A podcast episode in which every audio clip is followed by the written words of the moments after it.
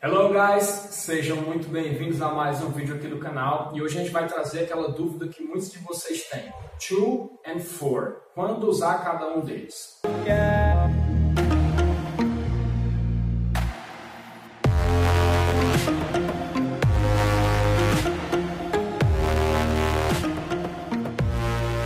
Ok? Mas Primeiramente, eu quero trazer isso sobre uma ótica de conversação. Como eu sou professor de conversação, eu não vou ficar trazendo um monte de regrinhas para vocês, bem detalhadas sobre cada um deles. Eu vou trazer um regrão ou dois que vai ajudar vocês a conseguirem aplicar de forma bem mais assertiva, com aquela velocidade que a gente precisa, com aquele speed que a gente tenta o máximo possível adquirir, falar rápido, se comunicar bem, mostrar nossas ideias sem precisar estar pensando muito em regras. Regras não são práticas, ok? Então, a primeira regra do to and for é que o to ele é usado em situações de movimento. Quando eu tenho que me movimentar, quando eu tenho que fazer alguma coisa, ele tem a ver com uma ação, ok? Então, normalmente quando eu estou dizendo assim, ó, I'm going to shopping in the mall, ok? I'm going to shopping in the mall. Então eu estou dizendo que I'm going to, ok? O for, ele é como se fosse algo parado. I made that for you, ok? I made that for you, ok? It's already made. Já está feito a coisa, eu estou só dizendo que é for you, ok? For you. É a primeira regra do to and for. To para movimento, for para coisas paradas. Segunda regrinha, Normalmente o to é indo para alguma coisa, ok? What, what he did for you.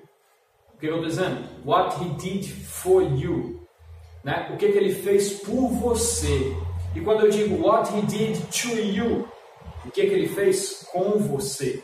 Percebe que é o contrário? What he did to you, o que, que ele fez para você. Ele te maltratou, ele te magoou, What he did for you. O que, que ele fez por você. Como é que ele te ajudou.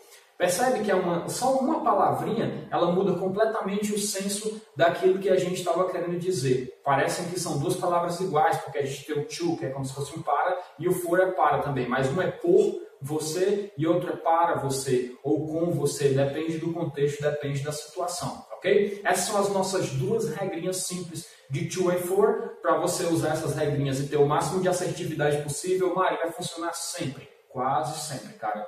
Quase sempre vai funcionar. Pode ser que em uma situação de exceção ou outra, você não consiga identificar o to and for e, e para que cada um deles quer dizer. E aí começa esse livro disso, como eu falei, prática. Você precisa praticar e ver essa palavra sendo usada em vários contextos e ver como é que você pode ter o máximo de assertividade nela. Lembra que quando a gente fala de conversação, o que eu peço para vocês é para ter velocidade de pensamento, pegar a ideia rápido e transmitir essa ideia rápido também. Assim você vai criar uma comunicação saudável e se você não entender alguma coisa, você pode perguntar, ok? Se a gente criar aquela ideia de perfeição, de que eu quero encaixar minhas frasezinhas todas perfeitas, lembra, eu vou estar sempre batendo nessa tecla, tá?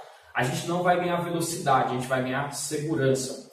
Tem um vídeo aqui falando sobre segurança e confiança, tá? Eu vou deixar aqui esse vídeo no link na descrição e você vai poder ver ele também. Segurança e confiança, qual é a diferença dos dois, ok?